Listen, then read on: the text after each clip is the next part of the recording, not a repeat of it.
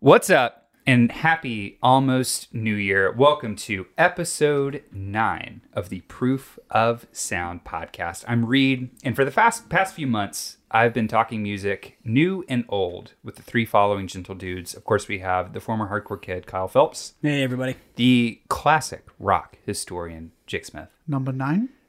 Nice. and the pop punk tech guru, Devin Cooley. We're back. We are back. And this has been an episode that I feel like we've all been anticipating since around starting this this podcast way back in the summer. The moment where we get to look back on this year of music and share what albums have stuck with the four of us the most. I'm so excited, y'all. How do you guys feel? I've been looking forward to this all week. Yes. Yeah. Yes. This is why we made the podcast. Just to count to 10, really. I, I've been a, a ball of nerves trying to make sure that my rankings are good, but we're gonna pick the best albums available. That's all. That's all that we're doing. Yeah. A lot of The pressure on albums Devin's there. list. I kind of took more of an electoral college mm-hmm. approach. Like I don't care who wins. I'm, I'm, it's all fake anyway. yeah yeah yeah that's that's fair speaking of this podcast is if this is the first time that you're checking us out welcome we get together to talk about the music we just can't get out of our heads while also engaging in a title track discussion that could be a music topic an in-depth album review a guest interview a whole playlist of things you can listen in at any of your preferred streaming services apple Podcasts, spotify even youtube just by searching proof of sound podcast we've flown under the banner of a very solemn looking blue jay for these past couple episodes this season, if you will. Who knows how long that'll last? Well, look, we've, we've learned that the Blue Jays maybe not the best mascot for us. So We can find a bird that Yeah. works though. There are nicer birds out there. a bird that works. I like it. We're still going to put a bird on it, which I, like it. appreciate. Yeah.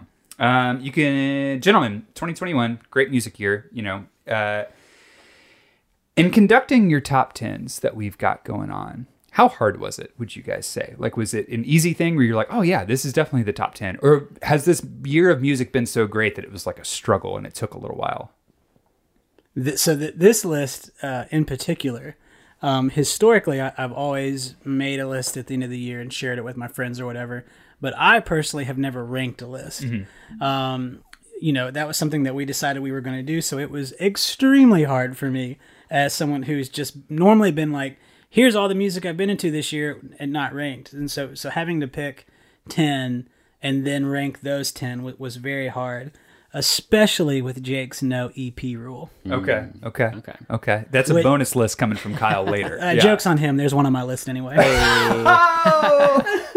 I bet I know who it is. I think I, bet know what it can might be as well. Yeah. Is it- no, don't spoil it for me. But is it one of those that toes the line a little bit between EP and LP? Yes. Yeah. I think I know what it is. I don't even know what you guys are talking about. So you guys have intel I don't have. Oh, geez, it was it was a contender for my own list until I remembered it's an E EP. His own rule. Wait. Okay. Okay. See, this is this is why we've been gearing up for this. Is we're all just The juice. the juice. Yeah. uh, Jake, I know that you've been making top ten lists of music. I mean, as long as I've known you. So how is 2021 compared to you know 2019, 2018, all? This is my tenth top ten list, so Wow. I can now make a top ten of my top tens. wow. and with that being said, I think this is a pretty good one. I think this has been a good year for music overall. Um, we've bounced back from the kind of pandemic-stricken weirdness of 2020, Yeah. where you know things were a little bit more scattershot. We've kind of bounced back in a, a real way. Uh, as I look at the 10 albums on my list, I went through and I looked at lists from previous years as well, and I think this stacks up with the best of them. cool. There you. Um, and it's definitely better than some weaker years. Like um, personally, for me, 2014 and 2016 weren't fantastic. It's definitely better than those. Yeah. So I'm excited to to hear what everybody else brought to the table. Ooh, Jake, real quick. I know that one year that we hold in personal reference is 2013. Does this rank up to 2013? 2013 has so much nostalgia tied up Yeah, into it. I don't yeah. even know. Okay. Uh, I will say this is a special list though because it's the first one we have ever made this public. Yeah. Right. Yeah. Absolutely. Absolutely. And, and Devin, what about you? Have you made top 10 lists of I- music before? I think I'm in a similar boat with Kyle in that I have gathered lists before, but never thrown them into a top 10. Okay. However, I think this group, for the most part, one through nine, I was like, yeah, I've got that down. But it was number 10 where I was like, hmm, there's like several albums that were all in contention for that one spot. Yeah. So it was, uh, it was tough to get to that point. And definitely there was some shakeups here and there.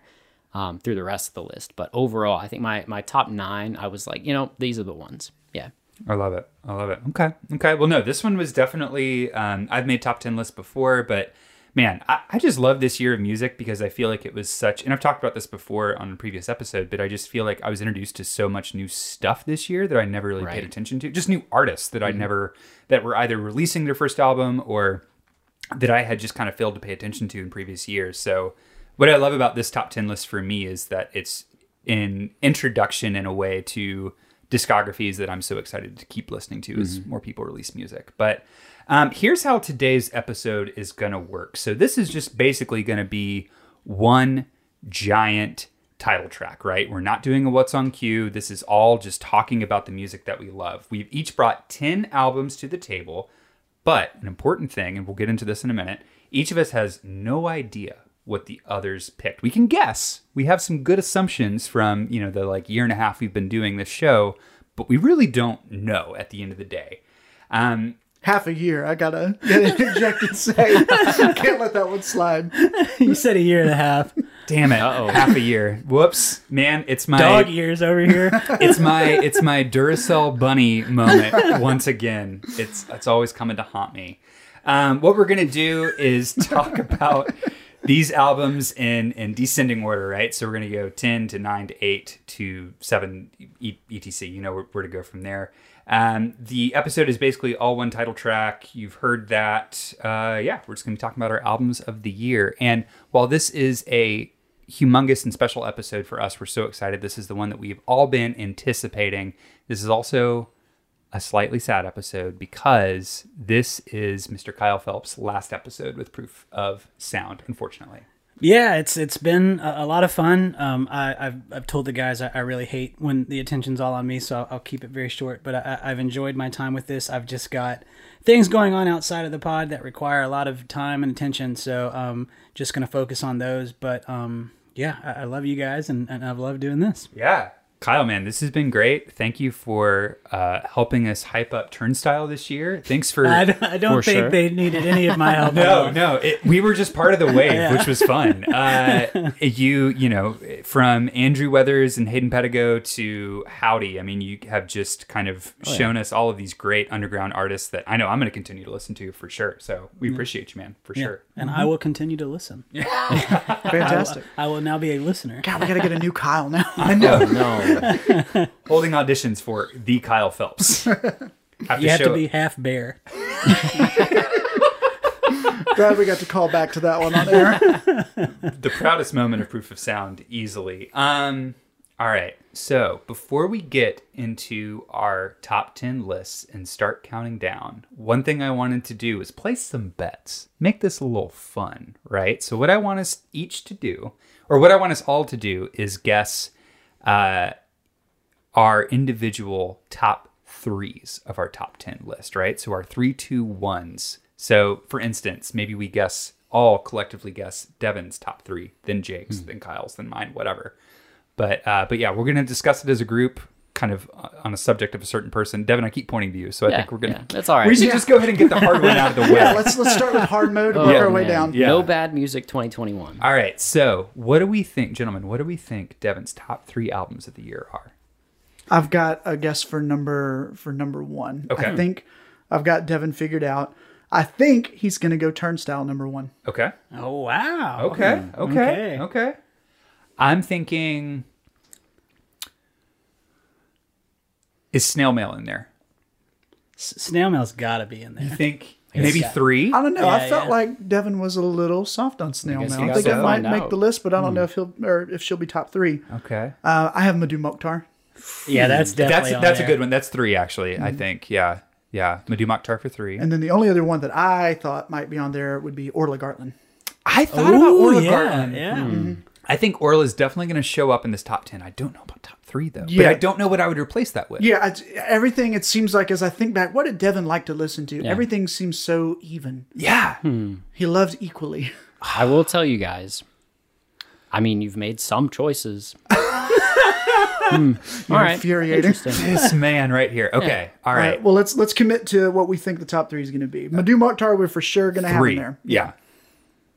I think I, I'm gonna say uh, or Gartland. Orla Gartland yeah, for I think that's gonna be on there. Okay. And I, I would not be surprised if Turnstile's in there, but I don't know if it's gonna be number one. Yeah, I don't know what number one could be. I, I'll say I'll go I'll go with you, Jake. I, I think Turnstile for number one. Okay, so Yeah. in some order, Turnstile, Orla Gartland, Mdou Moctar. Yeah. Possibly one, two, three. Yeah, yeah, yeah, yeah. Okay. Seems good enough to me. Yeah, I like that. All right, um, gentlemen, what do we think Jake's top three is?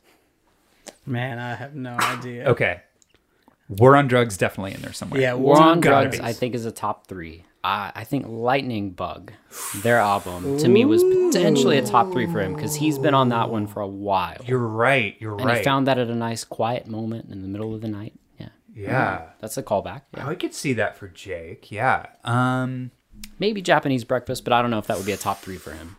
Oh, I don't know, man. Or maybe maybe Lucy Dacus.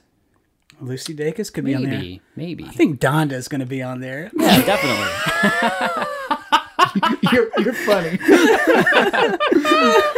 Oh, shoot. Okay. All right. Okay. so War on Drugs for sure. I. I. I think Japanese Breakfast. I think. I, I would like. I don't. I would like Turnstile to be on the top three of everybody's, and I could see it creeping into yours. But at the same time, if it's not on there, I'm not going to be surprised. Yeah. So Yeah. Hmm. Yeah. Turnstile, I think, is in top ten for sure. I think, Yeah, that's, I think it's a top 10, but I don't think that's a top three for him. yeah, I hmm. love it when you Yeah. talk about me like I'm not here. And I think I I think maybe Nas might show up, but I don't think that's top three. I Not think that's top top, three. ten. Yeah. Yeah. yeah. Okay, so we're on drugs. Yeah, I think that's the number one for me for him. Yeah. Japanese breakfast For me, for him. Yeah.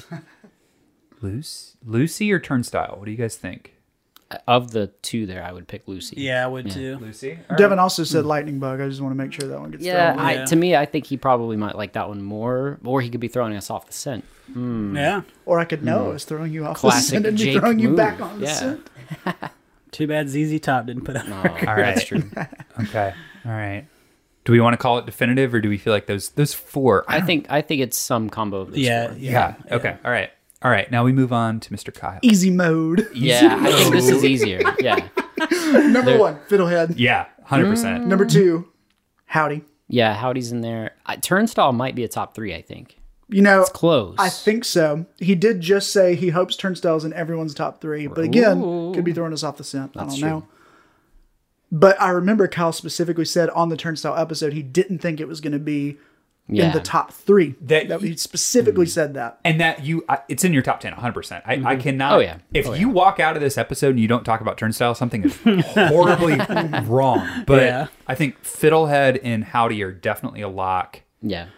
Is number three, do we double up on Charlie Martin? or ooh you did love or war on drugs he also loved that war on Drugs. yes, did. he did like War mm-hmm. on Drugs. I could see that being a three. Yeah, I don't think he doubled Charlie Martin. I'm going to say War on Drugs. okay I'm going to say Fiddlehead, Hovvdy, War on Drugs. One, that, two, three. that feels Yeah. pretty damn good to me actually yeah okay all right you If, guys if can there's one thing about me, it's that I I wear everything on my sleeve.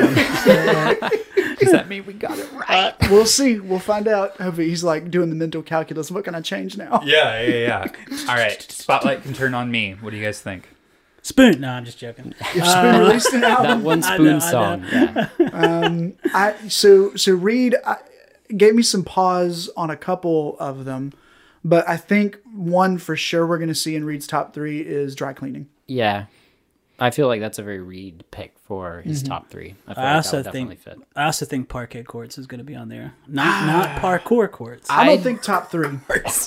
I, think I he- don't. I don't think that album is going to be in his top three. Okay. I think "Walking at a Downtown Pace," the track is going to be one of his top ten of the year for sure. Okay. Um, but I don't know if the album is Yeah. going to make his top. Um, so dry cleaning for sure. What about Tyler the Creator? oh yeah. I could see that being like a number three for him. Yeah. Yeah, I in my uh, preliminary guesses, I had that. I think Yeah. listed as the number. Did I have it as number three? I think. Yeah, I had it as your number three. Okay. And then I also had Fiddlehead. I was going to say I think Yeah. Fiddlehead's well. probably a, a, a I think number Fiddlehead two, could sneak maybe? in. Yeah, Yeah. Yeah. So dry cleaning Fiddlehead Tyler. I think so.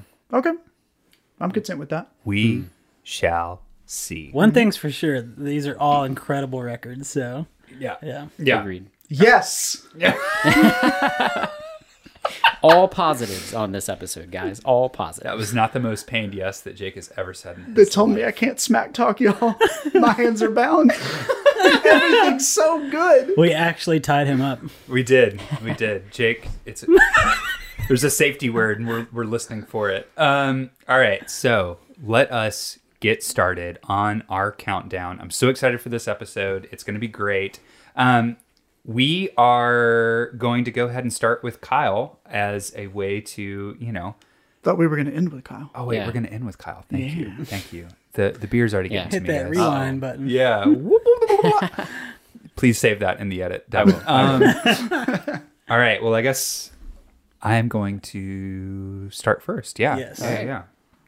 All right. So, my number 10 pick for my best of 2021 albums of the year, here we go, Proof of Sound, is the album Ice Melt by Crumb. Not even heard of this. I have no feelings. Well, so Crumb are a psychedelic rock band from New York, and this is their second full-length album that they have self-released. Um, to me, when I think about my kind of favorite, when I think about like my favorite albums of the year, and I think about why I love them so much, in terms of album titles, Ice Melt is so so perfect for this album. This is a super quiet and spooky listen that kind of sounds like it's sort of at one hand about to kind of melt away and disappear from you but on the other hand is just this like super like kind of foreboding listen. This is probably like the creepiest thing that i heard all year. Um, it's 10 songs doesn't even crack a full half hour and they the songs here really bleed into each other pretty seamlessly it's one of those albums that I really almost don't like to listen to individual tracks. I rather prefer to like listen to it in sequence, like one to 10. Um, and it's just kind of this like really immersive thing. Uh, Crumb are this like really weird band where they're psychedelic, so they they play a, a lot with sound, but sometimes psychedelic rock can lean a little too heavily on like guitar effects and just sort of this like sense that I don't know, like noodly guitar is the way to like expand your mind or something like that. But what I love about Crumb is that for me, the true uh, stars of this band are drummer Jonathan Gilad and bassist Jesse Brotter. They basically just steal the whole show for me. They kind of do all of this like cool jazz, like instrumentation in there and these beats that just kind of carry me through each song. Um, and the way that they kind of play with percussion and sort of create this outline for the rest of the band to get really freaky around, I think is super duper cool. Um, some key tracks for me are the songs BNR, Balloon, Gone, and Tunnel, All That You Had. I think they are for fans of Beach House, or if you enjoy it when indie rock gets a little jazzy, I think this could be for you. Uh, if you're looking for an album that's like super immersive and is kind of a sonic wormhole to another world, I think Ice Melt's for you. Or my only advice though, when listening to this album and trying it out, please do it on headphones. Please. I think the recording quality and just the music definitely speaks to that kind of like, I'm going to sit here and just really kind of be in this kind of thing. Don't turn it up in your car. You could try, I guess, but I just, I don't think you would kind of get the same sense from it. So yeah, that's my, that's my ramble on Ice Melt by Crumb. Um, thought about it for a while and again, this album isn't one that I turn on a lot because it's just so moody. But when I do, I'm I'm always really impressed by it. Yeah, I get that. I just have one quick follow up question. Now we don't want to spend too long. What's but you said that you would recommend it for fans of Beach House, but you also said it was cold and foreboding. How do those two things mix? Because I think of Beach House as being very warm and inviting. I, so I think the sort of like dreaminess that Beach House kind of like create is very much kind of what Crumb also sort of the kind of the realm that they play in for sure. Um, but where Beach House I feel like is more of this like you know, it's like 3 a.m. and you're like looking out your window at streetlights kind of thing. Crumb is way more like something's wrong. Like something is about to maybe come stab you. Like there's just So sort of like Swamp House. It's liminal space House. music. yeah, yeah, for sure, for sure. Um, so no, I, I think that's the connection. But I see what you mean, Jake. Where Beach House is very kind of like pleasant, and I think Crumb can float on that line. But there's always this sense of like dread, like something's about to come get you. I dig it. I'm gonna check this out. Yeah. All right, uh, Devin, what is your number ten, my sir? all right. My number 10 is Sucker Supreme from Rosie Tucker. Okay. Rosie Okay. Tucker is an LA based musician. Um, this is their third album. Uh, what I like most about this album is just that they have such a clear, crisp voice that really just holds your attention throughout the the entire album. Um, and what they do a really good job of is they're able to control their voice and the emotion that it brings, and and like really build some suspense and some um, some tension with with their voice, and I think they do a really really great job of that. Um, it's a guitar driven indie rock album. Okay. Um, it's it starts off with a couple of catchy tracks. Um, Barbara Ann is just nonstop catchy. I threw that onto our, our internal list of uh, you know just top tracks of the year. Um, it's a lot of fun, booming guitars, um, very very catchy, obviously. Um, and then also uh, some good tracks on that one. Uh, For Sale Ford Pinto is a really fun one as well. Um, uh, again, just what they're able to do with their voice, and also just with the the clarity that they bring on top of you know the grunginess of some of the guitars, I think is great. Um, so, uh, but like I said, For Sale Ford Pinto is a great track. Um, Ambrosia Peach Pit is, is a really good closer as it gets towards the end of the album with you know just some booming guitars of a song that like just slowly builds up to um, you know just sort of a frenzy at the end. Um, and just a really fun album that I really enjoyed. Uh, one that I had not heard of prior to this year, but um, found it on a Pitchfork list from back in the spring and just like dug into it. And it was one that I, uh, when I first listened to it a couple of times, I was like, I know I really enjoyed that. Not sure it was going to be a top 10 kind of thing, but I just found myself returning to it here and there. And, uh, you know, you've mentioned like maybe a best time to listen to this one. I found that I listened to this one most in the car of all times, which is kind of odd for me because most of the time I like to listen to, uh, you know, you know, music in my office or on my headphones. But Yeah. this was one where it was just it's a really good driving album. It's just fun. It's upbeat. I like it. Yeah. Cool. Rosie Tucker, right? Yes, Rosie Tucker, Cool. Mm-hmm. Sucker Supreme. Sucker Super. That's a That's great. a- yeah, that's Yeah. a great name. yeah, yeah, Yeah, good title. Dope. All right, Jake, you ready? Yeah, I'm ready. Number 10. Uh, my number ten is one. So like uh like Devin mentioned, ten was a hard number. You know, I felt one through nine was easy, and ten there were a lot of contenders. So ultimately, when one out is I went with the album that you know these are all albums I listen to about equally, but I went with the one that I think is going to be one I can continue to dig into over time. Yeah. Uh, and so for number 10, I went with an overview on Phenomenal Nature by Cassandra Jenkins. Wow. Okay. okay. Great okay. record. Yeah, Great record. which is uh, a singer songwriter type album. But when I say singer songwriter, I think the first thing you think of is like a, a person with acoustic guitar, kind of Joni Mitchell esque thing, and that's not really what Cassandra Jenkins is. Yeah. Um, I like to liken her to if Yo La Tengo were the creative vehicle of yes. Georgia Hubley. Yeah. Whoa. Yeah. Yeah, and so this album for me has that nice, quiet, hushed feeling you get from Yo La Tengo, but with those strange eruptions of fuzz that you sometimes get from them. Um, like on the opening track, Michelangelo, there's this great fuzzy guitar solo that comes in. Um, but for me, Cassandra Jenkins does this weird thing where I like to listen to her for her lyricism. The music is great, but she's got a wonderful sense of poetry to the way she writes. Yeah. Um, and I think for our listeners, if you're trying to judge whether or not you want to listen to this album, the opening line from Michelangelo um, I'm a three legged dog working with what I've got, and part of me will always be looking for what I've lost is like uh, the perfect selling point. That's such a great line. Yeah. Yeah. Yeah. Uh, and she's got tons of those, like on um, what's probably the biggest song from it, Hard Drive. Yeah. Um, the great wordplay of hard drive, like a computer hard drive, and then a hard drive, like a difficult time to drive a car. Yeah. um, talking about driving to therapy in that song. So just a lot of great wordplay, subtle lyricism. Um, she makes you feel things, and it feels like she recorded that album like centimeters away from the microphone Yes. in the, Yeah. in a closet. Like she sounds like she's in the room with you when you listen to it. So love that album. Uh, I think it's fantastic, and it beats out a few other very good albums for the number ten slot for me. Yeah, and hard, I've seen Hard Drive top uh, year-end list of the best song of the year so Yeah. far. Yeah, which is super cool. I didn't know that you were even into into Cassandra Jenkins. Well, it came out so early in the year, Yeah. we never really got a chance to talk about it because Yeah. we didn't have a podcast yet. Yeah, Um, But yeah, I tried to go back and look at the whole year. I hate when year end lists have that Yeah. bias towards the last half of the year. Totally. So I wanted to make sure I was given equal attention. And Cassandra Jenkins came out like early February, I think. Yeah. Fantastic album. Want to recognize that it is a 2021 album through and through. cool. Yeah, I think that's one as if we like Jake said, if we had a podcast the whole year, we all would have talked about that album. Yeah. Mm-hmm. It's great. It had a it had a big moment. I know that she mm-hmm. was about to tour with um, David Berman of, of Silver Jews before he died, unfortunately. So mm. that that would have brought her to an even bigger audience. But no, good pick, Jake, for sure. Solid number ten. Um, Kyle, what you got, sir? Yeah, so um, you know, I'll, I'll say before I say it, kind of how Jake prefaced his list, prefaced his list. Excuse me. Um, as I've gotten older, uh, my lists are always more just what I think I'm going to be listening to longer. Compared to when I was younger, I would make lists that I thought it was like a more you know impressive output, and I may not listen to it next year at all. So keep that in mind as I read all this. But anyway, number ten um, is a band from New York City called Spirit Was. Um, the album is called Heaven's Just a Cloud. Um, it's the so the band Level Up was a, a huge band uh, a few years ago. They were on Double Double Whammy, and then I think they even signed to um, yeah Sub Pop. They they had an album out in Sub Pop. Um, but the the three members of Level Up broke up, and they've all formed their own bands.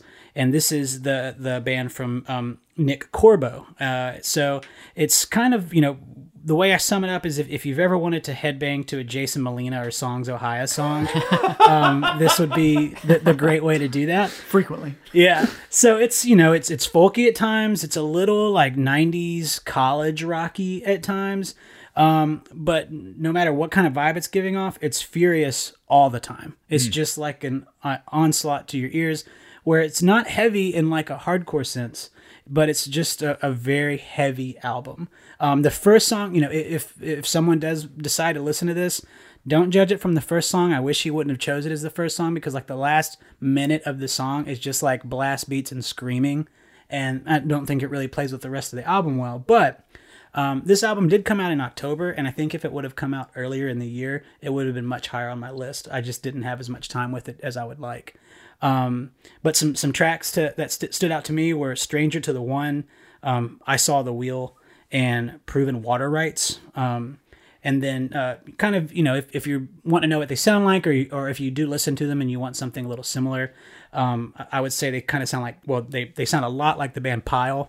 Um, Okay. uh, I got some vibes of the band True Widow, and then, like I said, Songs: Ohia or, or uh, Magnolia Electric Company. Got those vibes as well.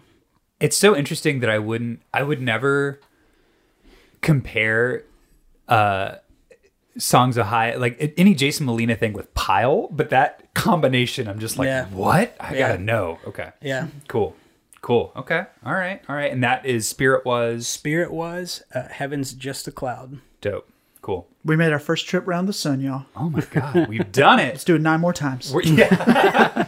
Here we go. My number nine pick is A Way Forward by Nation of Language. Oh, Ah, okay. Yeah. So, Man, I did not do my read research this year. so uh, Nation of Language is a new wave band from New York City, and they are on a record label called PIAS, which I think is actually like a, a collective of record labels from what I could read. But anyway, um, they are a band that I I think they released this album in like early November. So I think on my list they are the band that's like released the album closest to this recording date if it if that makes sense. Like this is like the newest thing i guess on my list. And i think i you know they came out in 2020 with their debut album which was called introduction presence. And that's where i first heard about them. And there was just a lot of buzz behind that album. But i'll be honest and say i have not listened to introduction presence. I've heard so many people talk about it I, can assume what it sounds like based on this album, but like th- I, that was not my entry point. Basically, I just had heard of Nation of Language so much that when this album dropped, I was like, you know what? I'll just dive in. I'll put it on a playlist. We'll just see what happens. And I immediately fell in love. And I think what it is is that sometimes um, with like new wave or like synth pop, for me, especially stuff that sounds like it came straight out of like the early 80s to mid 80s or whatever, it can start to sound a little like it's like retro, but it starts to sound just retro for retro's sake, if that makes sense. Like it's not really building on anything. Um, and I always find that kind of boring. But what I love about Nation of Language is I feel like they have songs that um, are totally indebted to Depeche Mode, Human League, New Order, like that era of music. But then they occasionally kind of push into more interesting territory. So I think on this album, you've got an amazing balance between like straight up songs that I think sound like hits, like just sound like amazing songs that you could play in front of anybody. But then you also have kind of these moodier numbers that um, I don't know, kind of maybe take you down some unexpected left turn roads and stuff with this sort of sound, which I which I love. Um, I, I what I really love too is that the the lead singer, his name is Richard Devaney. if you know me and you've talked to me long enough, you know that I'm a big National fan. This guy sounds so much like Matt Berninger. It's crazy. But it's not like the super deep baritone voice. It's more or less just kind of how he emotes and kind of how, especially, he hits those high notes. Like, that's what I hear. And it doesn't sound like a copycat, but it's just that kind of like familiar itch that I love. But um, I think if you listen to our previous episode, and I know Kyle that you you uh, recommended the artist Black Marble, which kind of maybe plays with a similar sound. I think you would also love Nation of Language for sure.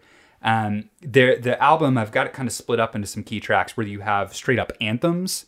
Uh, which can veer from across that fine line, which has this amazing bass groove that it starts off with, and it just keeps going. Uh, the song Wounds of Love, which is just classic 80s. It's got this super emotional, mournful love ballad kind of thing. And the, the chorus, he says, um, he says, "Can I get ever get past the wounds of love?" And then you hear you hear him kind of intone after he says that chorus where he goes, "No, no, no," and it's just like it fucking melts my heart, man. I love it so much. And then this fractured mind for me. If there was any song that you were going to listen to and try this album out with, it's that one. It is just the most like, oh, this band could sell out stadiums if they wanted to. Um, but then you also have your weirder songs like In Manhattan, Former Self, and Gray Commute, which kind of take more time and are kind of this slower, kind of more um, teased out kind of thing. Uh, just way more moodier, darker, just kind of go in less of a friendly direction, but one that I think is still pretty exciting. Um, yeah, so definitely for fans of 80s synth pop, uh, for fans of anthems, for sure. So Jake, this might be for you. And then Trying to get me. I Trying know. to get me. And then uh, for fans of the National, for sure, I just think that Richard Devaney sounds so much like Matt Berninger. Like, if you're a big National fan, you'll just kind of perk up when you hear it, for sure. But um, I love this album a lot. And honestly, had we recorded this episode at a later date, it may have creeped further than number nine. It may have been in kind of the seven or six range for me. But love this album so much. Speaking of Devony, Devon, what's your number nine? Nice. really quick, I do want to call out that album is very, very solid. Yeah. I enjoyed it. I've only given it one listen so far. Uh, the synth work is very good. Yes. Very good. It's crispy. Yeah, It's, it's very, very good. Very Yes. crispy, like a tortilla chip. Yes. All right. My number nine is the album Yak, a collection of truck songs by the band Angel Dust. if you need an album to make you happy, Yep. listen to this album. Oh my God. It's just pure. It, it's just nothing but a smile on your face. Like there's no way to listen to this and not be happy once you get to the to the end of it. Yep. Uh, and it's very strange because this is a band that is basically a conglomerate of the bands Turnstile and Trapped Under Ice. Uh, Baltimore both Baltimore based bands are both of those, I believe. Um, yes. We're looking at Kyle because he's our Yeah. he's our source. Yeah. I knew Trapped Under Ice was. Yeah. Um, but yeah, this is uh, an album that is mostly acoustic, but it has you know electric guitar at just the right moments. Uh, the musicianship is really interesting across all of this. Um, it is something where it's you know mostly acoustic guitar led. Um, but it's played as if you were at a hardcore show, which is something that I think is really fun about it. Yeah. Um, but again, you really can't be in a bad mood after listening to this album. Um, there's just so much going on with it that that is really fun. It just puts you in a good mood. Uh, Big Bite, No Vacancy, both of those are really good songs. I also like Fearsome. Uh, Love is the Greatest is one that you just like can't get out of your head. Like you hear it and you're just like, yeah, it's just catchy and good. Um, but yeah, that was one where um, I found that one probably in October or something like that. I want to say we were all talking about it. and We were just like, what is this album? Yeah. I was like, well, I like it. So Yeah. yeah, I But think it dig came out in October too, but yeah, I think it did, yeah. yeah. No, yeah, that that band's incredible, and I think if anybody does listen to them and, and is is like, this is an incredible album, just as an exercise or, or an experiment, Yeah. it would be fun to start their first album and work your way towards Yak, because they started as a straight up hardcore band that sounds exactly like Turnstile, and then as every record has changed, much like Turnstile, their styles have changed a little bit every record till they they finally realized what they wanted to sound like with Yak, and, and they knocked it out of the park. Yeah, it's Yeah. great. No, uh, Devin, I echo you. This is such a fun album. I yeah, it's it's also uh, a big one for me this year for sure. Can't wait till it shows up on another list.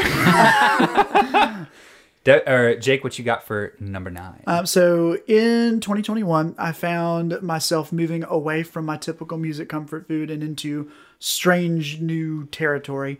Um, so a lot of the albums on my list do things that I consider unique, novel, never quite been done that way before. Number nine is the first example of that on my list, and there will be more.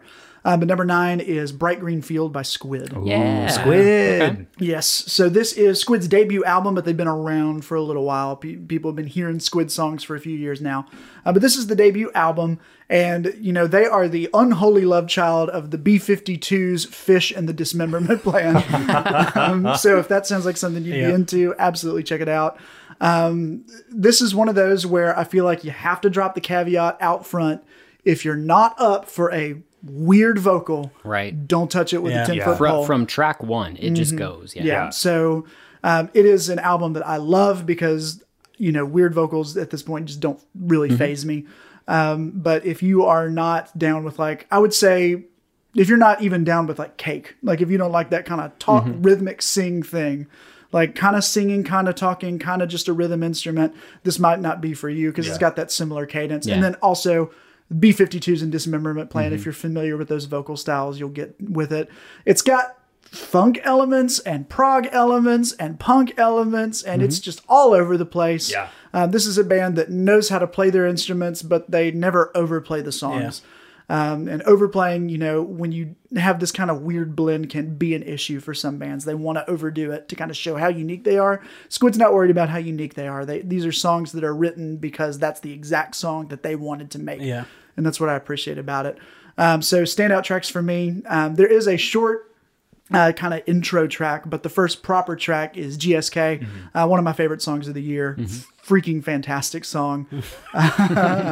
um, love the bass groove that just pulses through that song. It drives you through.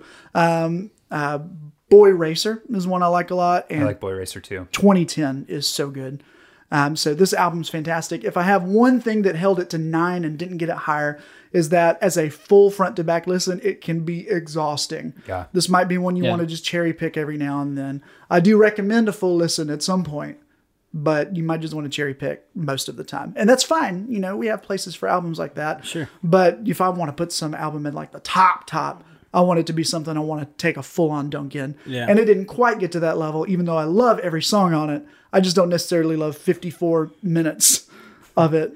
Of angular Uninterrupted. dissidence. yeah. Yeah. It can be a lot. No, I, I, I was telling Jake that um, I was a big fan of Squid's uh, Town Center EP that they dropped, I think two years ago. Yeah. I listened to that so much. Great last album year. art on that too. Yeah, yeah, yeah. Yeah, yeah.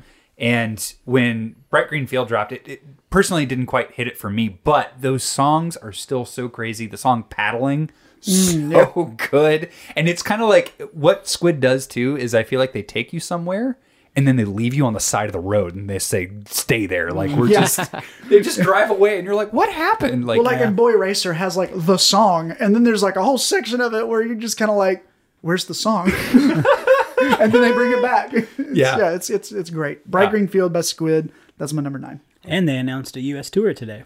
Oh, sick. Really? Yeah, yeah. Not here, obviously, but Oh, well. but Of you know, course not. Nashville and Atlanta. yeah. Okay. Birmingham, they're- know they're too weird for Birmingham yeah. for sure. Um, Kyle, what you got for number nine? I'm gonna stay in the same country, and uh, I'm gonna. My number nine is uh, Slow Tie TYRON. Oh, Um, so yeah, slowthai's, British rapper, um, Northampton, UK.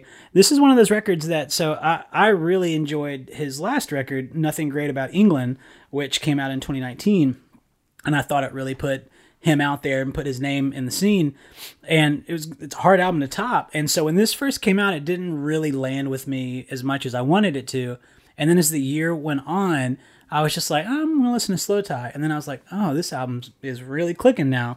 Um, but yeah, if if you're not familiar with slowthai, um, he has his own brand of very abrasive uh, British hip hop, which you know, British hip hop, grime, you know, in its own right is abrasive. Um, but you know, it, it borders, I would say, on, on a line of like a punk ethos almost, uh, almost.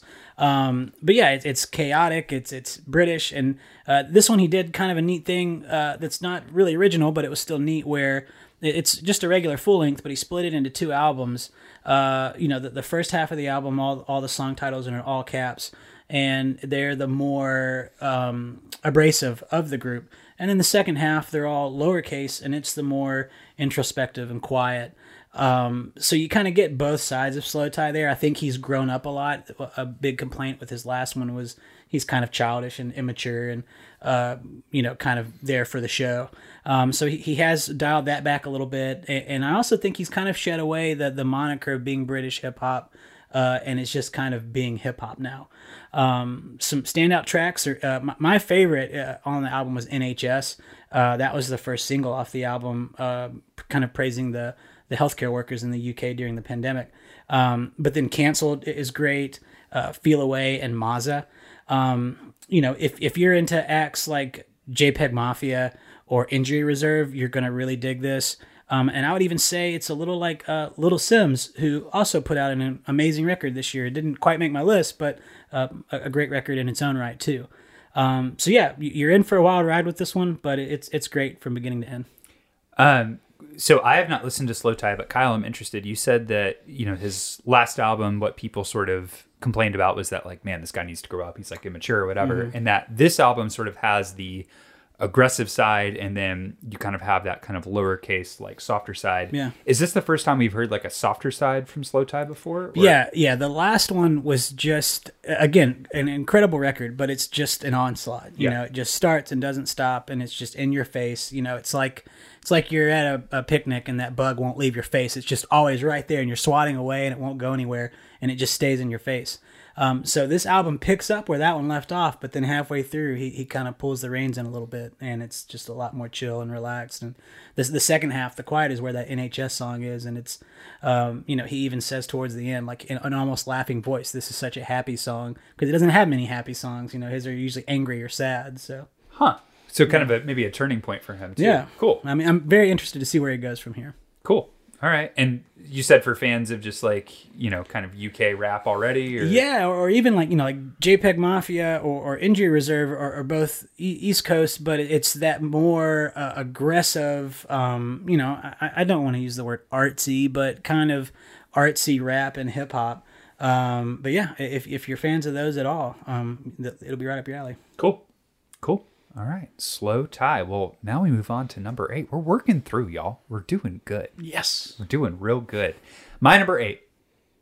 Yak, a collection of truck songs by Angel Dust. I've never heard of this.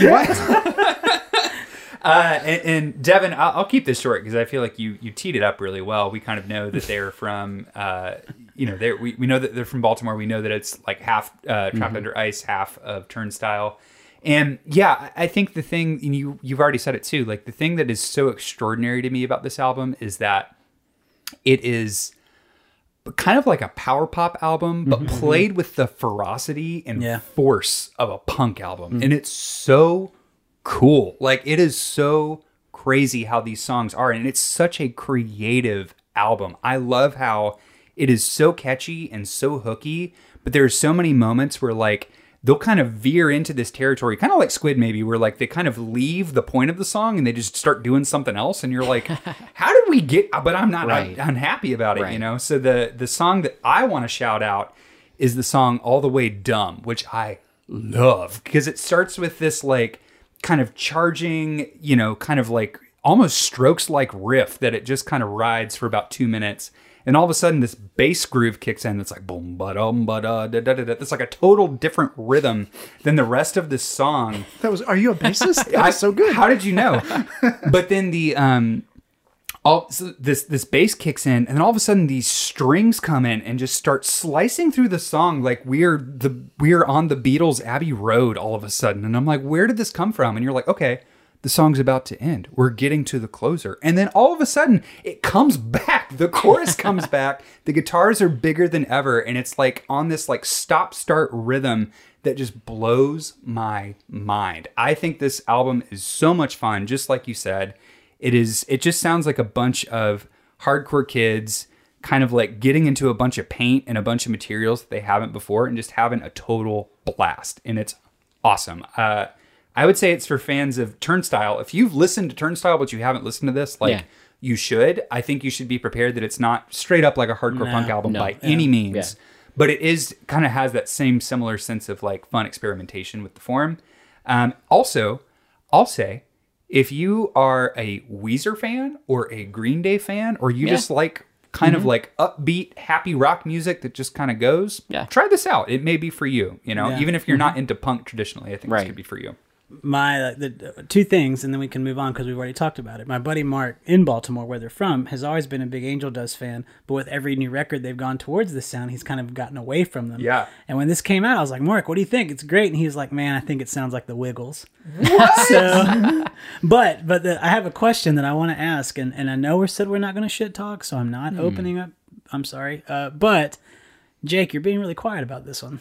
Do you have any feelings about it at I listened all? to it one time. That, Okay. That's I just not enough exposure. I liked it, Okay. Okay. but just one listen. You were just being quiet, so Yep. I just wanted to give you the ground if you wanted to. No, no ground needed. yeah. I think it's pretty good. I just didn't spend time with it. Okay. Um, the other songs that I wanted to shout out, and I won't talk about them, but again, all the way dumb for me is just the most like, what is this band doing kind of moment. But I also love the song Dancing on the Radio, which has a guest appearance from Tim Armstrong from Rancid and Operation Ivy, where he just sort of like speak sings about like Yeah. organizing a collective piece. And I'm like, I don't know what you're doing, but I'm glad you're here. Uh, the song Fearsome is great. I love mm-hmm. the barrel house like piano in that song. It's mm-hmm. super cool. And then the song Never Ending Game mm-hmm. is one that I have played like I want to say every other day for since October. I, I love that song so much. It would be like top five of this year for me. But yeah. All right, moving on. Devin, number eight. My number eight is Happy Birthday Ratboy What? from Ratboys, Which which nice. is arguably an album and also arguably like a sort of companion piece, sort of like re recording of some previous works. But I really dig this album. Yes. Yes. I'm s- Yeah. This is great. Okay. I know. I mean, right. w- to be mm-hmm. fair, we're the ones that decided that Devin didn't like Ratboys. Yeah. not Yeah, Devin. That's- that's out probably of out of nowhere with no context. yeah, we started an episode and someone said, "Hey, you hate Ratboys," and I was like, "Wait, what? What? Since when?" Yeah, uh, Chicago band Ratboys. They dropped this album. It's like I said, sort of a mix between a full album and like a companion piece. It's a re-recording of some older works of theirs. Yep. Um, as well as I believe one new, com- one completely new track on this album. Going Go outside. outside. Yeah. uh, 2020 should have been a bigger year for them than it was, uh, really for a lot of bands, to be honest. But their release of uh, the previous album, Printer's Devil, was really solid, and then they couldn't tour because of it. So that really threw a wrench into not only their plans, but plenty of other bands, obviously. And not to Mm-hmm. before you go on, the tour they were supposed to go on was with Wilco. yes. Really? Yeah. Wow. Uh, but um, this is an album where the first half feels quite restrained, but it's in just the right ways. Like everything that is there has its place, and there's nothing there that shouldn't be. It works really, really well. It's very clean. It works out awesomely. Um, and then you get uh, the second track is uh, Down the River. There's a line in there. So take my meaning and throw it in the river. And if it drowns, I guess it's not a witch. And that makes me smile every time I hear it just because yeah. it's it's such a silly line, but it's also like it makes you think. Uh, and it's just, I don't know. It's one of those tracks that you can't help but enjoy when you're listening to it. Sure. Um, it's that jangly, fun guitar. It's upbeat, that sort of thing. It's very indie. Um, and then um, you get to the track Space Blues, and the album sort of takes a turn because they crank up the electric guitar, and then they're like, "Oh no, hey, we're still a rock band, by the way." Yeah. um, yeah, it's this is an album that I really enjoy. Uh, the song "Collected" is really good. That song really takes off at times with the soaring guitars. Um, Julia Steiner, her voice, she Yeah, could sing great. anything from Faye Webster to Paramore, and I'm here for it. Yep. Like she's just really, really good. Yep. Um, I dig this album. Uh, this is one where, as I was kind of like organizing my my back, you know, few albums of the list, I was like, yeah, this one's definitely up there. It's in there, yeah. I had a mix. I gave this one a listen. I was like, oh yeah, that, that one's it. Yeah. I this is such a pleasant surprise because Happy Birthday Rat Boy is one that came out kind of way earlier this year and I also really enjoyed it. And it's not on my top 10, but it it it is great and it just shows the power of this band, I think. I think we're all big fans of Ratboys at Yes. this point. Mm-hmm. Yeah. Yeah. Love Yeah. Ratboys. Um, Glad I got a mention because it oh, wasn't yeah. gonna for me. Yeah, no. Yeah, uh-uh. I, I love this band, but it wasn't on my list either. No. But the song Go Outside is mm-hmm. i- if That's a top song for sure. yeah, and if I feel That like if slide you guitar. the slide Oh, yeah. guitar and it, it just to me if you've lived through the last two years and that song does not touch you some way i don't know how like it, it's just so good for for these times for sure but love that Yeah. happy birthday rat boys Happy birthday. uh jake what you got for number eight jake eight Glow On by Turnstile. Oh my god, Okay. it's the first Oh. mention. Okay. So I'm not going to go too deep into it because I know Hmm. it's going to get at least one, maybe two, maybe three mentions later. I don't know. Um, but I'll just say I love this album. I think it's great. It's a whole lot of fun. Um, the only reason it doesn't rank higher is because there are seven albums that I liked more, and that's that's really what it boils it's down funny how to. that works. That's the reason. Yeah. it's just such a good album. Um, I really liked Time and Space, and I thought, wow, Turnstile's great. Where can they possibly go from here? Here, this is where they can go Yeah. from here. Yeah. Um, Glow On's fantastic. It's fun. It elevates their songwriting. They've got such a knack for just quick, juicy pop, but still true to their hardcore roots songcraft. It's great.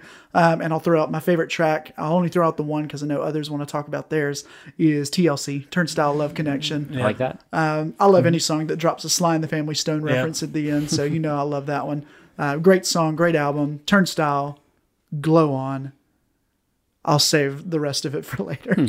The only thing I'll say is that uh, for as much as Jake and I have disagreed on this podcast, we have the same favorite from Glow On. I also love TLC Yeah. so much. I want to thank you for letting me be myself. I love it. Oh my god. And it, we will touch on it more later, but just getting it out there now, Yeah. they're going to be on the Seth Meyers show next week. So that's going to be something exciting. to watch. I am About time that something good happened to this band. because- yeah. Mm, no, so They've good. had such a so down good. year. Yeah. so ignored. Will this be their first? Will this be their TV TV TV, TV debut? TV? Yes. I love it. I- I'm, I'm so excited to see Turnstile on TV. I'm an Alabama boy. Okay, Kyle, what you got for number eight? Uh, so number eight, I've got uh, "History of a Feeling" by Madi Diaz. All right. Um, this was one of those that really crept up on me. Um, I don't listen. I don't know if you guys know this about me, but I don't really listen to lyrics that much. Who'd have thought? Um, but this is one of those that, like, from the first lyric, it puts its hooks in you and doesn't let go. And damn it, you're gonna cry. But it is uh, like you were saying about the um, uh, Cassandra Jenkins. Uh, I, I feel like she also recorded this like in a cave surrounded by foam or something. It's so quiet, um, but it's it's uh, I, the what I wrote here, and, and I think it's spot on. Is it's like Phoebe Bridgers for thirty year olds. um, There, there's I love Phoebe Bridgers. There's nothing wrong with Phoebe Bridgers, but you know there is that kind of adolescent side to her music.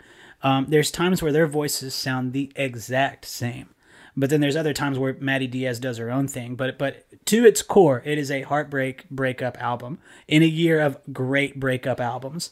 Um, but it's you know at times it's it's quiet like a, a warm blanket on a rainy day right after you got broken up with, and then other times it's like a this driving like revenge plot in like um like a coming of age movie um, where it's just loud and emotional and, and, and she's laying it all out there.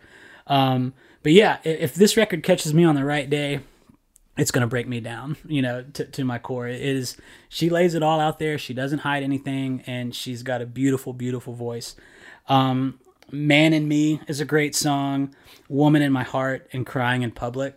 Um, three, if you, if you could only listen to three songs from this album, those are the ones.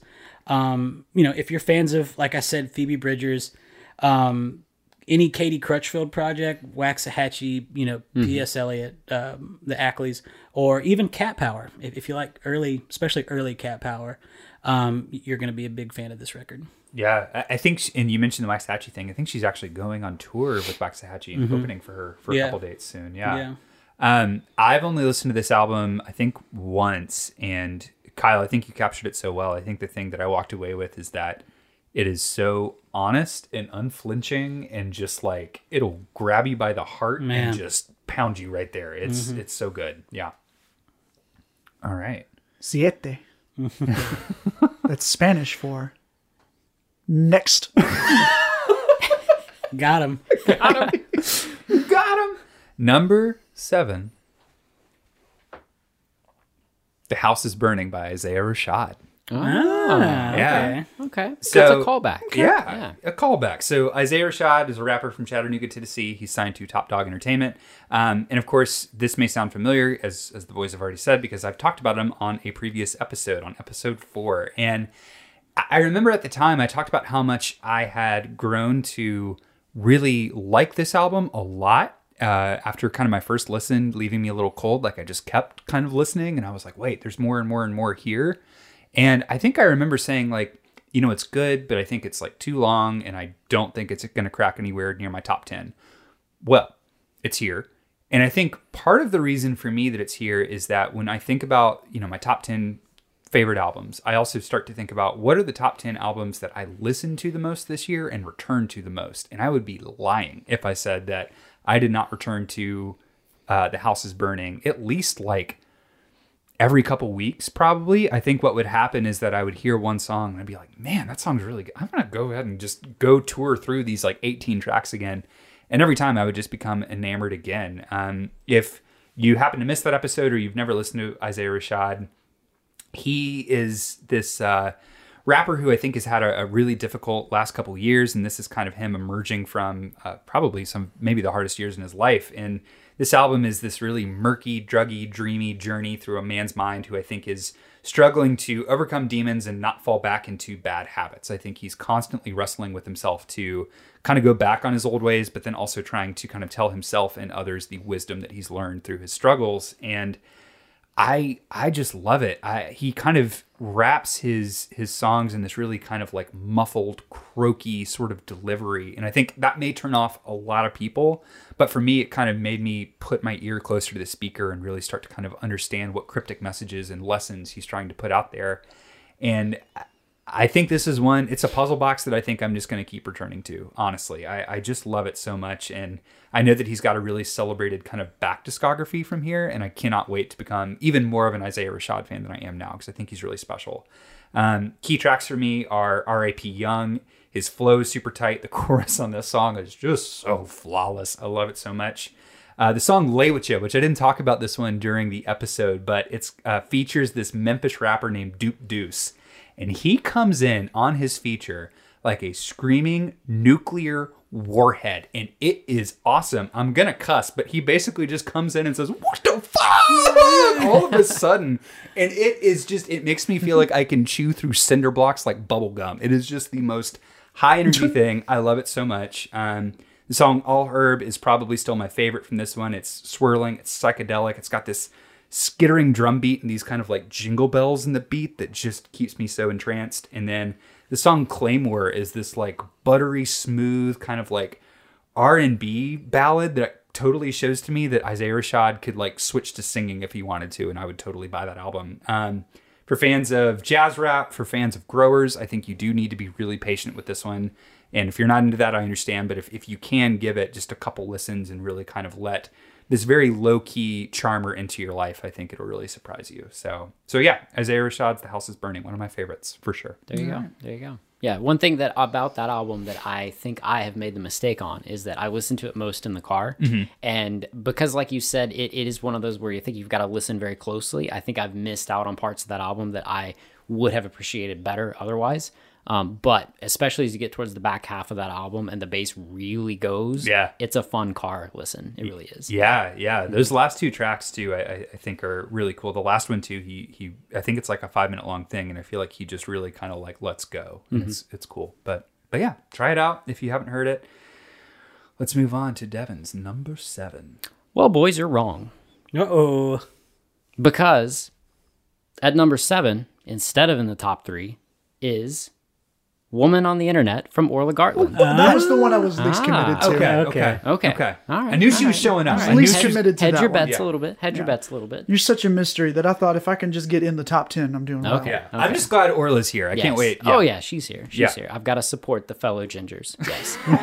this is an album that uh, I found really out of the blue um, on Spotify one day. Um, I found uh, it was an EP release of some of the singles. Uh, really dug it. Was waiting for this album to come out, and when it did, uh, it's really just stuck with me from that point on. Um, outside of a couple of albums that I've listened to mostly for the podcast, uh, this was one of my top played um, of the year. And it's one that not only have I enjoyed a lot, my wife has really enjoyed it. Uh, we've shared it with a few other people as well. Um, this is uh, her debut LP, um, Irish singer songwriter um, Orla Gartland. Um, she's released several EPs and many singles over the course of the last several years, um, mostly a lot of like YouTube work where she started off doing covers, that sort of thing, and then into her own original sound. And then uh, this album, you know, she finally dropped it. This was one that she sought from the start to drop this herself, created her own record label, recorded it herself, everything.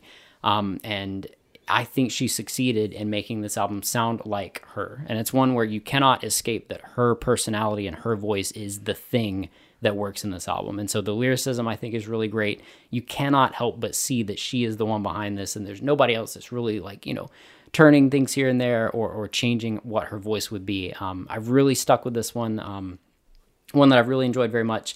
Um, I hope that she gets a chance to tour in the US.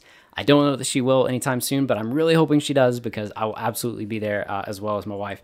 Uh, but Zombie is one of the tracks on here. It's a great take on toxic masculinity. Um, Madison is a track that has those really great moments when she goes for those really, really, really high notes. Um, she just dropped um, a version of that track where she recorded it outside with several other um, artists. Um, uh, the artist uh, Dodie, I think, was one of the ones that um, recorded with her. She actually is one of the guitarists for when she performs live at times as well. Oh, cool. Um, But uh, that was a really fun uh, track. Uh, and then the song that, oddly enough, has kind of stuck with me is towards the back half of the album, but the song Codependency. Um, I'm a sucker for choppy guitars and just that driving, just like nonstop fun. Um, yeah, it's an upbeat track. It's one that I really enjoy. Uh, but this is an album that has stuck with me a lot um, since it dropped, as well as the singles beforehand. But uh, yeah, I've really enjoyed this one. Yeah, and I got to reiterate what I iterated um, on the podcast where we talked about this, which is that this album is Elton John approved, and it sounds like it. it Yeah. she's got that is. same Elton Johnish pop songcraft, but updated for 2021. So if you enjoy good poppy sounds, but not like unartistic pop, this Yeah. is a good album for you, I think. Well, and I, I just want to say too, I, and I don't mean to get like overly sentimental or anything, but I just think, and it's not even the Ginger connection, but I just think this is one of those albums, and I I feel like this is what we kind of share on this podcast, but like this is one of those albums that I'm always going to associate with Devin Cooley Yeah. forever. Yes, for sure. Right? Like, yeah, that, I'm so glad that she's here. I'm so glad that you love her. Same. That's awesome. Disappointed it's not in the top three, though. I know, I know. I thought we had you. What but could that mean? mysterious? Exactly what we thought it would be. You're unreadable. Um, Jake, what's number seven? Well, Devin, I want you to turn up the compression because number seven Here we go. Is Ultra Pop Oh my god. by the Armed. I've still yet to find a recording of this album that works correctly. I don't know what it is. Yeah. oh no, you found exactly the right All thing. right. All right. Um. Wow, talk about albums that are not inviting at all. No. Um, Yeah, this yeah. album has required reading. I almost didn't want to talk about it on the podcast because I thought, who can I recommend this to? No one. Yeah. Um, So I'm not going to. Don't listen to this album unless me saying that makes you want to listen to the album. Yeah. That's my recommendation. Is if me saying don't listen to this makes you want to listen, that's the key. This has to be an album you want to approach because it is loud, it is compressed to hell and back. Uh, it is largely lyrically unintelligible, um, and it, it literally sounds like you are being screamed at for like 45 minutes. Um, and I love it. And Yeah. you wouldn't think I would. Every time I listen to this album front to back, I get a headache, but in a good way.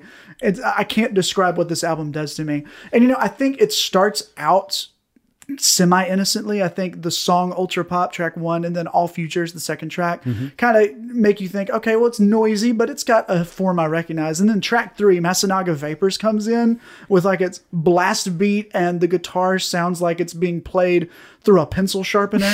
and that's got to be a reality check when you're listening to this album is you think you know what you're getting into and Yeah. you just don't. Yeah. And I, you know, consider myself a genre, a genre journeyman. I, I listen to a lot of different genres, but I, again, have not heard anything like this. and I'll Yeah. continue to mm-hmm. drop that refrain is that what I loved in 2021 were albums that sounded like nothing I've ever heard before. Mm-hmm. And this was that. It has elements of metal, it has elements of hardcore, it has elements of pop, it has Yeah. elements of like just shoegaze. I don't know. It's it's all over the place. I can't pin it down. Uh, my personal favorite song on it is an iteration, which starts with just a furious black metal blast beat, and then transitions really smoothly into like a fuzzy indie shoegaze thing for a while. and it's just it's nonsense, and the band is nonsense, and all thirteen some odd members of this collective that no one knows are all nonsense. It's great. It's fantastic. Ultra pop, the armed, all caps. Don't listen to it. it is it is an assault on all senses. Truly, it is it is so mm-hmm. much for it, sure. it like if you're going down the checklist, it has everything that I should like in an album. Yeah. But like I was talking to a friend about it, and I'm gonna say something very nerdy, but it, it's like the Dark Souls version of listening to music.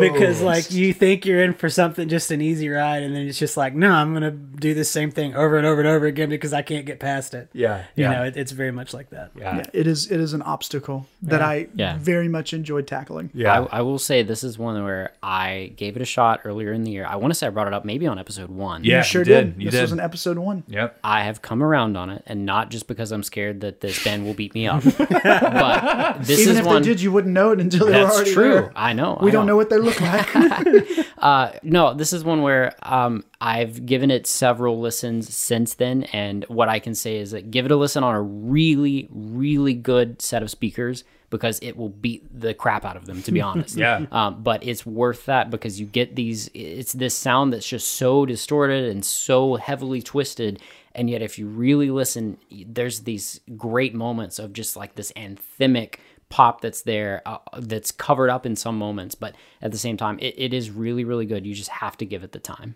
Yeah. For fans of eating a brick hole. yeah yeah. If you've ever like turned on your garbage disposal and was like hmm that's good i like the sound of that That this is for you yeah and we mean this like as compliments too. This Yeah. is just what it is. Yes. Yeah. Yeah. Yeah. Yeah. oh man, Um, number seven, Kyle. What you got? I'm excited for this one because this is my EP on my no EP list, and I'm eager to know if it's what Jake thinks i it is. think it is and and it's wh- what do you guys think it is? home is where Yeah, it's Yeah. home is where Okay. I became birds. great. Um, I I, approve this one. I love this EP album, you know, whatever you want to call it. If you look at it on Spotify, it says it's an EP. They call it an album, whatever. But um, Home is Where, they're from South Florida.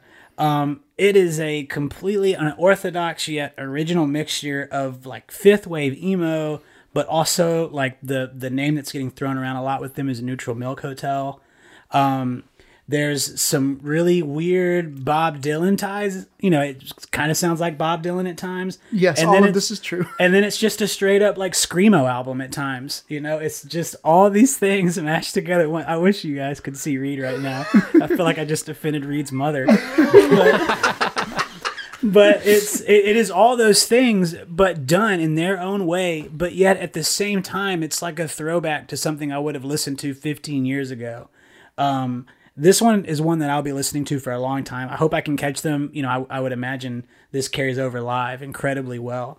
Um, some some two tracks to check out for sure is uh, assisted harakiri um, and long distance conjoined twins. Yep. Um, two songs. two incredible tracks. Um, recommend if you like uh, Dogleg. They put out an incredible record last year. They're from Michigan. Um, Glocca Morra, uh, kind of an, a, fourth wave emo band from a few years ago. And then I'll say it again, Neutral Milk Hotel. I, I'm not even a big Neutral Milk Hotel fan, but the comparisons are there. Um, but I think this is one of the more original things to come out this year. Um, I, I cannot wait to see where this band goes from here.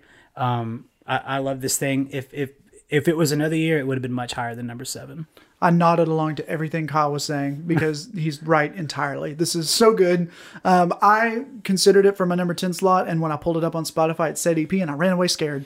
But Kyle, I'm glad you committed because Yeah. they do call it an album. They are calling it an album, so that's what we'll say. Um, and I think it's great. 18 minutes of just pure bliss. Yeah. So good. Fantastic. Very Mm-hmm. in in again, I was making faces at all of the comparisons because I've listened to this thing like once and I Yeah. I didn't hear that, but I'd be willing to go back with open ears and be like, oh wait, I do hear Yeah. oh comely or whatever. Yeah. But um I think the thing too is that I love you know we with both um, Angel Dust and Turnstile we've talked about kind of bands taking a genre and then doing super creative stuff and I think that's what this band did for Yeah. for kind of that emo sound is just kind of shake it up a little bit and Yeah. just do something totally new which I think I think we're seeing now more than ever in, in 2021 and going forward that for a long time in music, not just emo or not just hardcore, just in all of music, people really felt like they had to stay within the constraints of whatever genre they were creating. Yeah. And I think we're finally just seeing people just say, you know what, screw it. Like I like I like hardcore and I like Neutral Milk Hotel, so I'm going to make something that sounds like if you mash those together. Yeah. And I want to just briefly mention on that conversation something that I know Reed and I have talked about privately, which is Bartees Strange, uh, who had a fantastic song called "Waits" that came out this year. Yep. No album, but great song. I mean, if he had put out an album with that song on it, it would very likely be in my top ten. Yep. It That been genre bending is just. Yeah. mm, It's great. I Color- love that we're at that place now. Yeah, let's color outside the lines, everybody. It's fun. It's fun. I love it. All right. All right. Moving on to number six. We're working through quick. Number six is I Know I'm Funny. Haha by Faye Webster. Have we So, talked about Devin, this next. album before? I I'm not familiar with this record. I knew it was gonna happen. Uh, Faye Webster. It's so good. so good. Faye Webster is a songwriter, musician, and singer from Atlanta, Georgia. This is her fourth album. It's out on Secretly Canadian. I've talked about this album on a previous episode, in episode three. And when I did, these three men in this room with me had a very brutal beatdown. They called this album boring. They called this album way too sad for the sake of sad. And look, I can't tell them that they're wrong. That's not what I'm here to do. All I can say is what I listened to and what I heard personally. And that is straight up one of the most beautiful albums I heard all year. And I think one of the coolest and most personality driven songwriters working today, personally.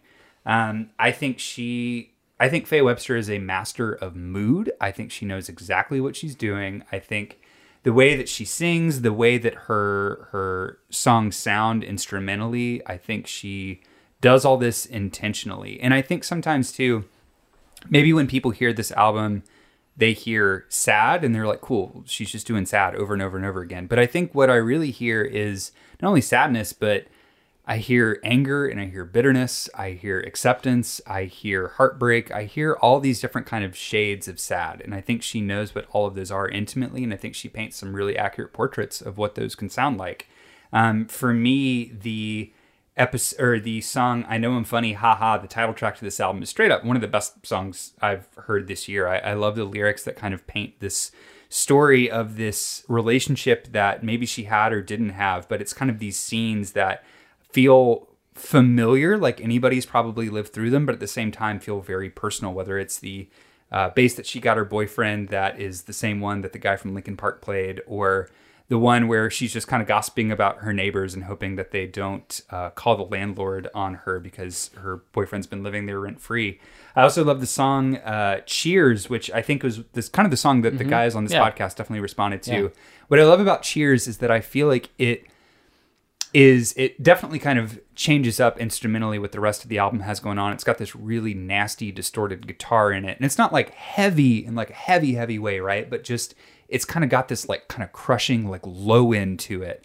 And for me, Cheers is like one of the albums that um, got talked about so much this year was Sour by Olivia Rodrigo, which Sour is very much kind of this album of like, uh, you know, someone saying like, man, you broke my heart and I'm going to basically fucking kill you. Yeah. Like I am going to just like eliminate you from the face of this earth with my anger. But I feel like Cheers is interesting because I feel like Faye is coming from a similar perspective, but it's like all clenched fist and all gritted teeth. Like she wants to get that angry, but she's not. And there's this constant, like, again, that thudding low end distortion. You're like, oh man, there's a volcano that's going to erupt, but she never quite erupts. And I think that's what's so cool about it. Um, both all the time, listen, the song both all the time if you read through that lyric sheet it will flatten you is all i gotta say. It is a picture of of depression and a, a very kind of real picture of just heartbreak that i think is really poignant in its intimate details. Um, I, I just love this thing. I really do. I, I think it's super special. I think if you're a fan of old school r&b i think if you're a fan of singer-songwriting mu- music you deserve to give it a chance. And the last thing i want to do really quick um, I said in the episode with this album that I love the session musicians, and I want to shout them all out because I do think they just do such a beautiful job. Uh, on pedals and steel guitar, we have Matt Pistol Stoessel. On bass, we have Brian Howard. On keys and synth, we have Nick Rosen. On drums, we have Harold Brown, and on violins and strings, we have Annie Leeth. I just think this album's incredible. That's all. That's Well, all. I don't want us to have to lie. So all I'll say is many major publications have vindicated you. Oh yeah, yeah. I, I no joke. This album, multiple tracks ended up in my top 100 because I have wanted to figure out what it is about this album that people have loved so much and it just has not connected with me. Sure. Um, but I'm pretty sure she's coming to Birmingham next year, right? She is. yeah. Yeah. If if you're going, I'll join in Oh, because I want to figure this one out. Okay. I still want to give this a shot. I've been committed could- to making this work. I don't from think day I could one. look her in the eyes.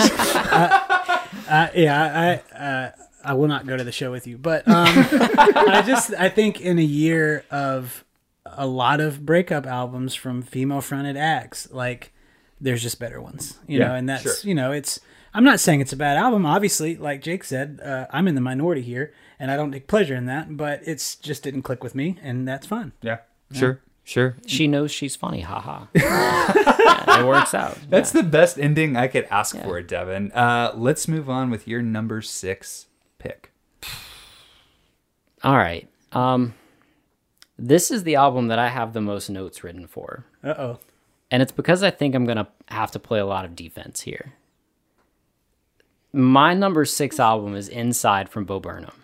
Okay. Whoa, wait a second. And, and, and Jake is Jake is ready to punch me in the face, I think. I don't know what he's doing with his Yeah, hand right I'm now. not really sure. He's like pumping a tire. This He's, he's the Muppet. this it's definitely not what I expected to have a musical comedy album in my top 10. Yeah. And I think when you argue about music- musicianship and the music behind it, there's no question that there are many albums that would have passed this one. This is not to me what makes this album or this release or piece or whatever you want to call it as special as it is to me.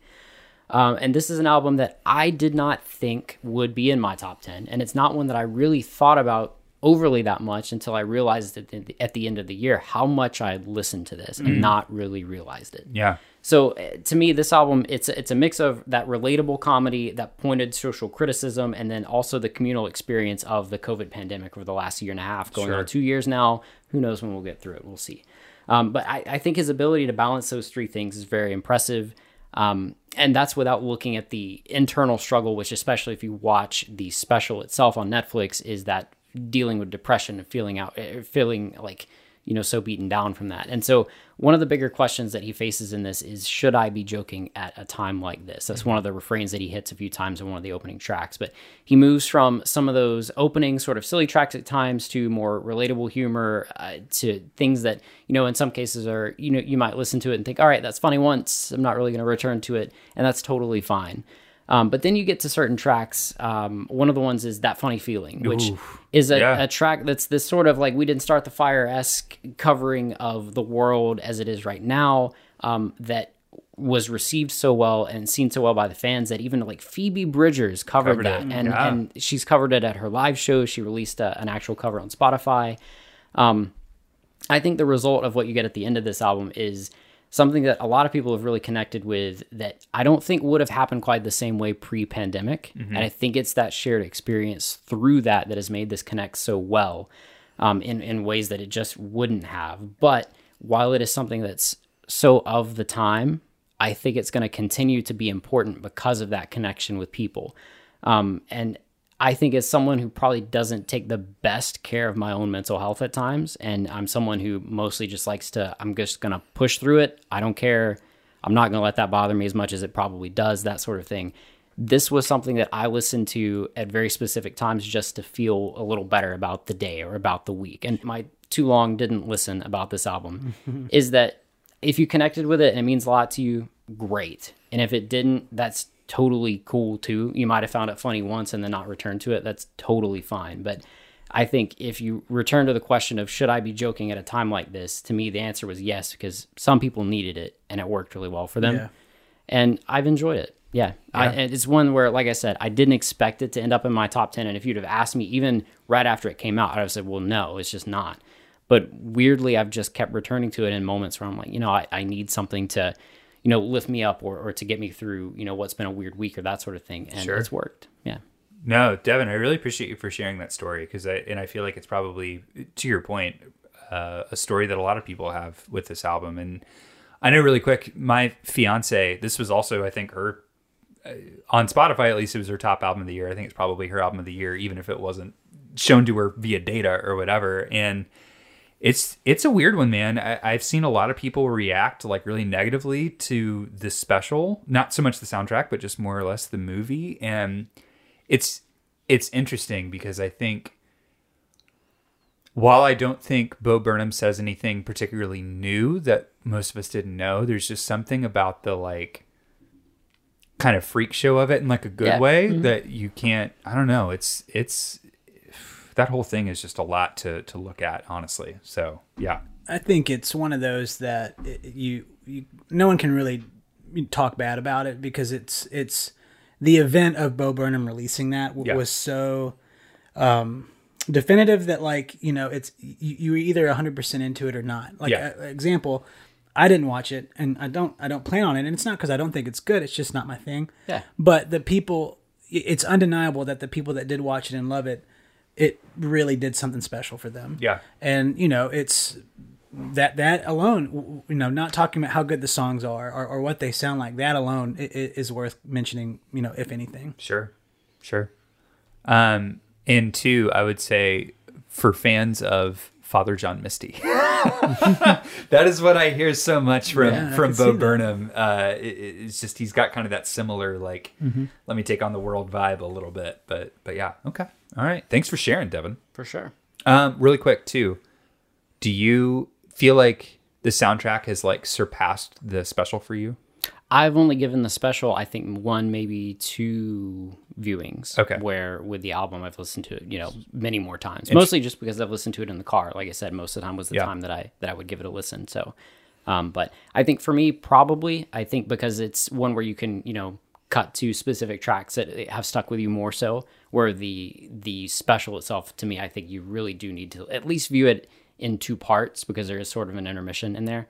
Where with it being an album, you can listen to you know the bits and pieces here and there that stuck with you the most. Yeah, yeah.